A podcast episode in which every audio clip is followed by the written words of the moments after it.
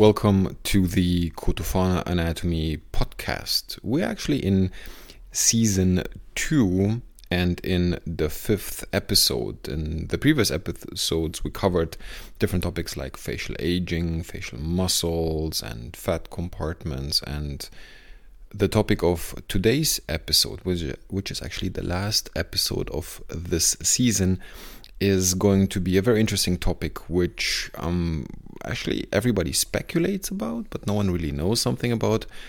And the topic is facial ligaments and fascias. And um, facial ligaments, honestly, if I think about this, it's like what ligaments in the face, right, Pete? I mean, ligaments in a face. Who has ever thought that we have ligaments in a face? Normally, when you think about ligaments, you would think about joints, right, Pete? Yeah, that was what we were just talking about. I had I had asked you and felt somewhat, I guess, stupid because no, um, no. I was like, "Well, there's tendons too. Don't forget that." And you're like, "No." That's actually true. True tendons. Tendons is actually true. So if you think about the different aspects, kind of a ligament is um, a collagenous connection between one point and the other, which is continuous, comprised out of collagens, whereas a tendon is um, also the connection between two bony points or between two very stable points, but um, it's first muscle and then the muscle transitions into a substantial amount of connective tissue.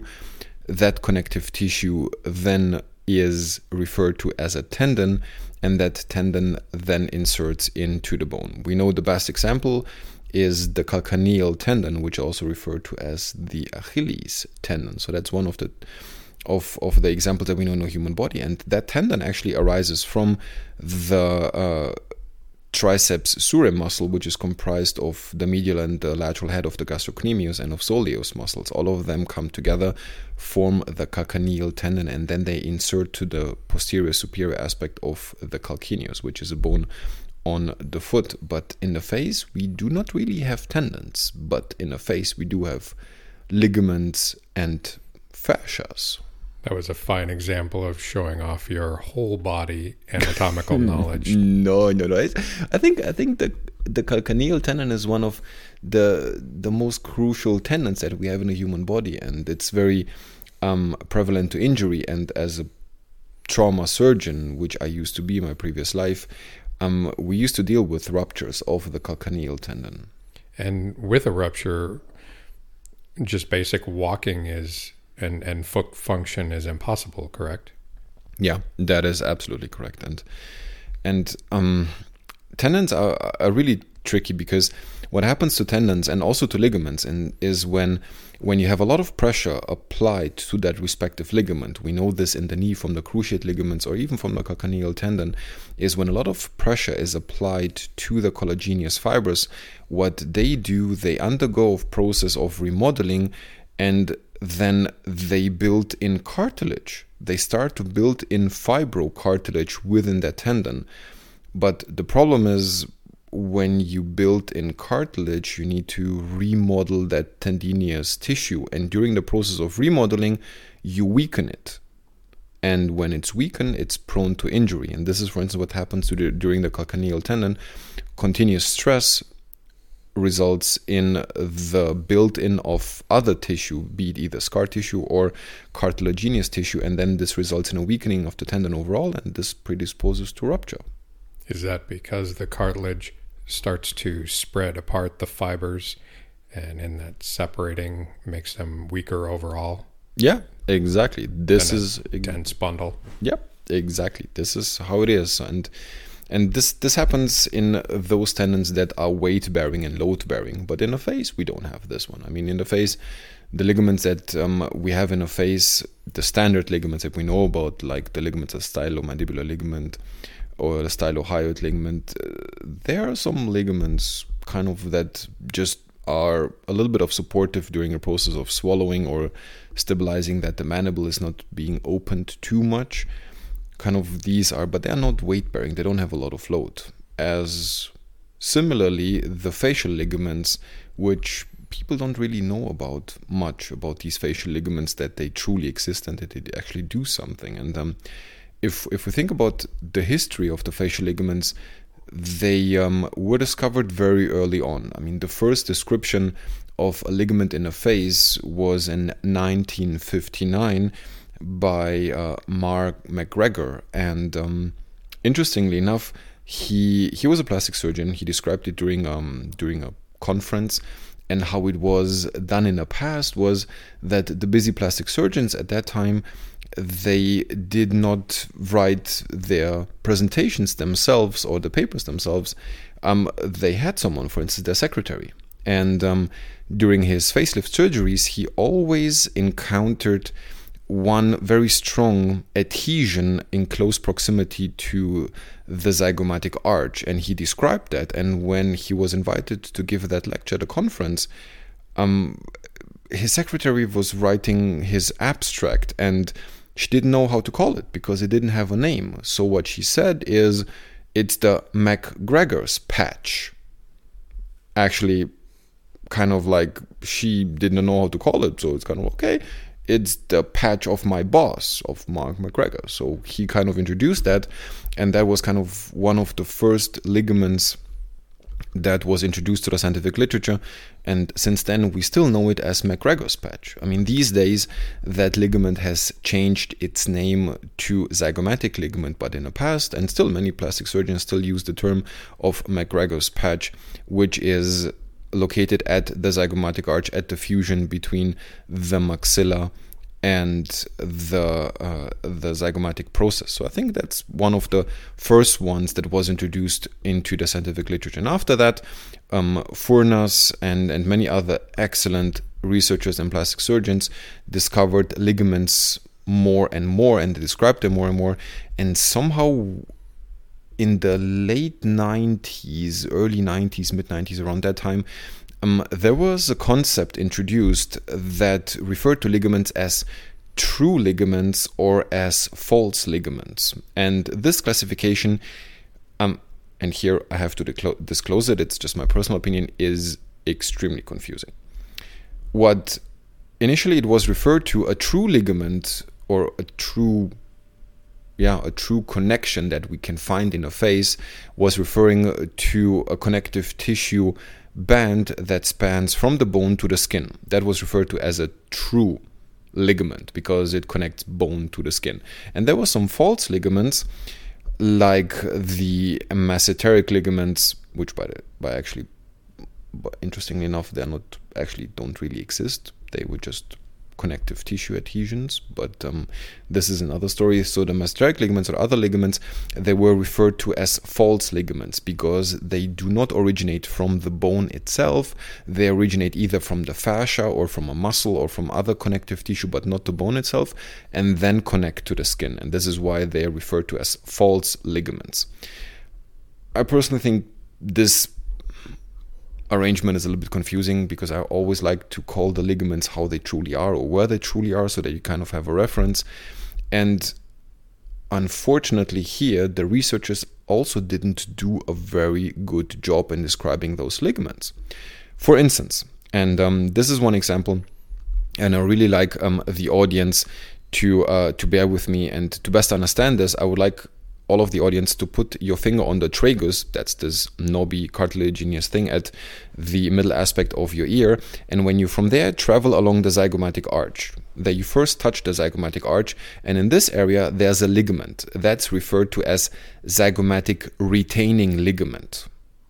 So that adhesion between the zygomatic arch and the skin is referred to as zygomatic retaining ligament. And when your finger now moves more towards the nose, more anteriorly, at some point on the underside of the zygomatic arch, you feel a small indentation. That's a suture between the zygomatic arch and the zygomatic process of the maxilla. And exactly at that location, you have the bony origin of zygomaticus major muscle.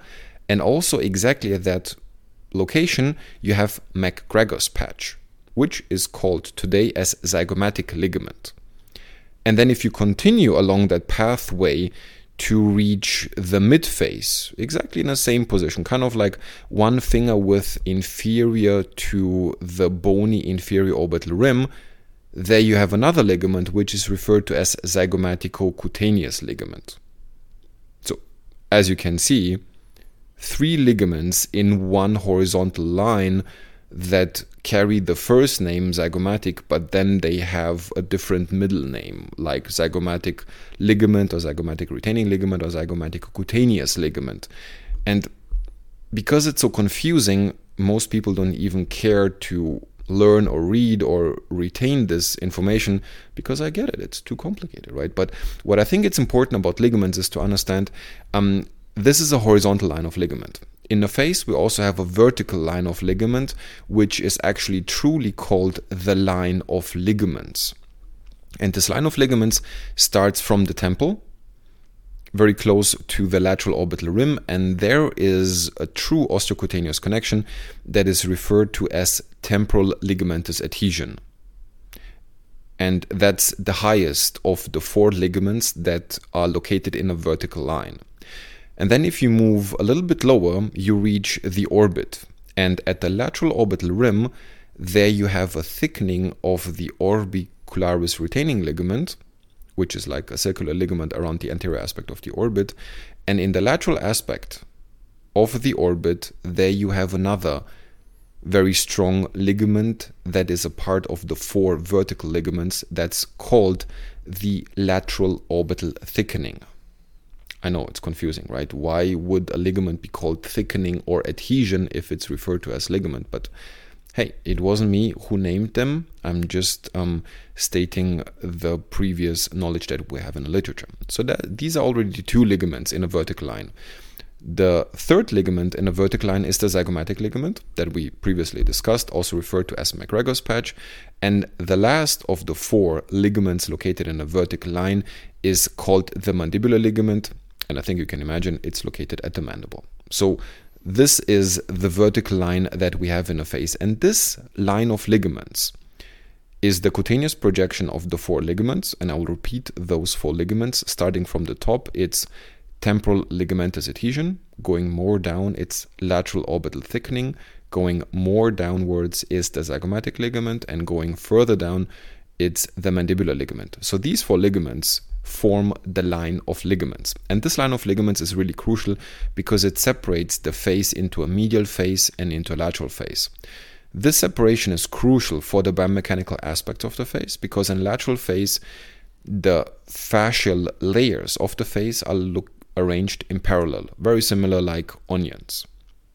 And because the onions they can glide, this is why we have facial sagging majorly located lateral to the line of ligaments. But when we move medially, medial to line of ligaments, there the facial layers are arranged obliquely, very similar and comparable to roof tiles.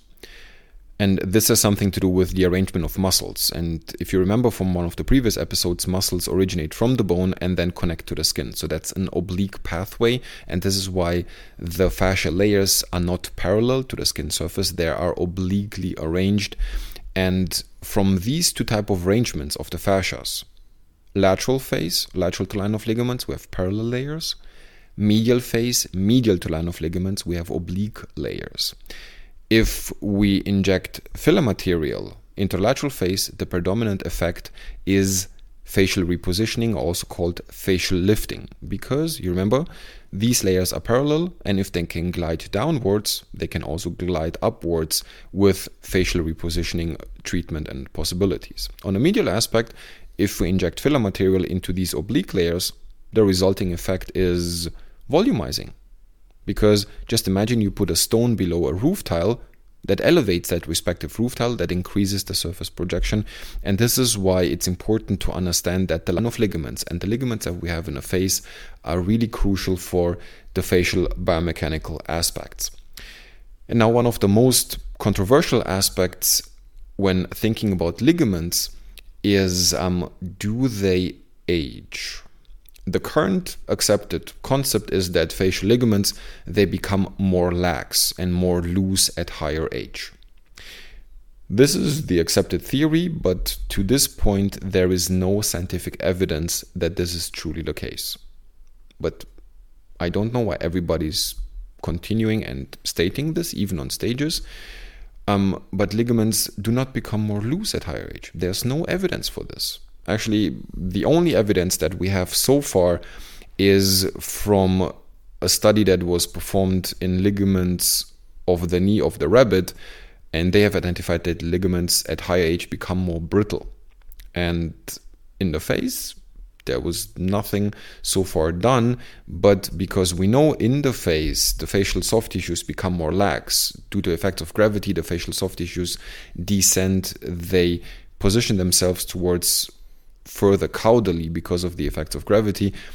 It was assumed that the facial soft tissues can do that because the ligaments do not provide enough support. So the ligaments become more lax, more loose, and this is why the soft tissues descend.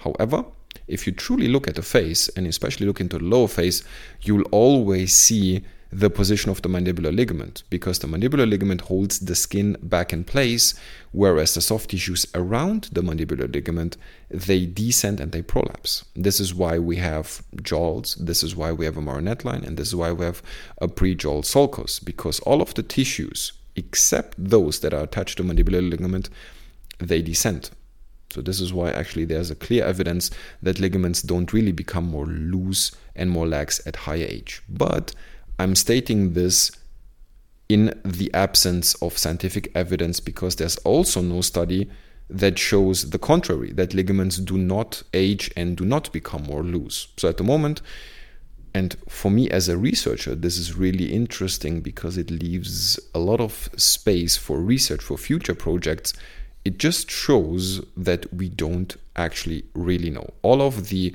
assumptions that we are making currently are purely speculations. And the fairest thing on the international stages or the national stages when, when speakers go on stage and say about something about ligaments to state, well, it is either my personal opinion or we currently don't know and future research needs to investigate more. I think that would be the fairest thing to do than to state that ligaments become more loose at a higher age. But in conjunct with all of the previous knowledge that um, we heard throughout these episodes and even the previous season, um, it kind of shows that also bone changes. So, because bone is highly active and the ligaments are connecting to the bone, it would actually make sense that the changes that we see can be attributed to the ligaments, but actually they're attributed to bone because bone is a highly active substance and tissue within the face that constantly undergoes processes of remodeling.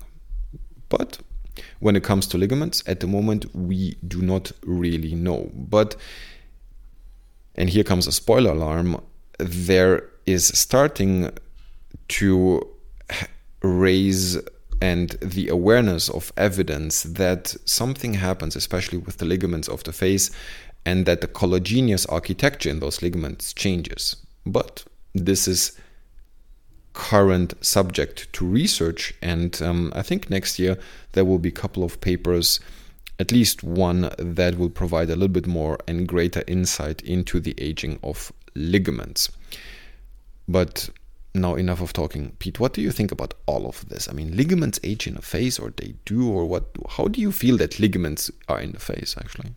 I feel that more research should be done um, but the question i did have uh, feeling silly and kind of mapping out the line of ligaments on my face as you, you described them with their landmarks uh, the one question i have is do the vertical line of ligaments actually form a lateral border transitioning the facial muscles to the skeletal muscles? Is that actually the the line where they change or are there facial muscles beyond and outside of that line of ligaments? Pete that's a very very smart observation because it is actually true. It is actually true. This line of ligaments poses a boundary between the area where we have um, facial muscles, to be precise, muscles of facial expression, and lateral to this area we have the muscles of mastication, like temporalis and masseter. Um, and this is why when you look at the biomechanical movements of medial to line of ligaments versus the lateral line of ligaments, you will see that the active mobility is significantly increased medially because there are muscles of facial expression, whereas laterally, soft tissue descent and soft tissue passive mobility is increased because there is nothing that holds the skin in place and the soft tissues, and this is why passive mobility is increased in lateral face, whereas active mobility is increased in the medial aspect of the face. And there were a couple of studies that um, have shown this arrangement. But of course, if you think clearly about it, I mean, this line is not really truly forming such a ligament, such a boundary because if you think about a risorius muscle, is located lateral to line of ligaments, but it doesn't really do a lot except moving a little bit the modiolus laterally. And also the platysma itself. The platysma is also covering the angle of the mandible, which is very far in the lateral face, and but the platysma is also considered as a facial muscle. So it's kind of like exceptions kind of confirm the rule, and especially in a face, this holds true. But I think now that we elaborated on facial ligaments and how they behave, where they're located, and what happens during aging, I think it's time to conclude today's episode. And actually, with this, we also conclude the season, season two, actually. Yeah, it's been a fun few weeks of recording. Yeah, that is true. Pete, thank you. Thank you very much for being with me for this episode and for the entire season. Um, I really appreciate you being here with me. And also, of course, I would like to thank the audience for staying with us during this episode. And um, we all looking forward to see you for season three. Actually, I don't know what the topic is going to be, but um, I'm sure we're going to come up with something very interesting. So, in this, um, and their uh, actual input has helped us improve and come up with topics. So yeah, if they course. have ideas, please let us know. yeah, that's true. Actually, that's a good point, guys. If you have any ideas for season three, please feel free to reach out to us, and um, then we will incorporate that in the design of the next season. So with this, I would like to thank you very much for being with me here, Pete. And you, my dear audience, thank you very much for staying with us to this episode. See you soon.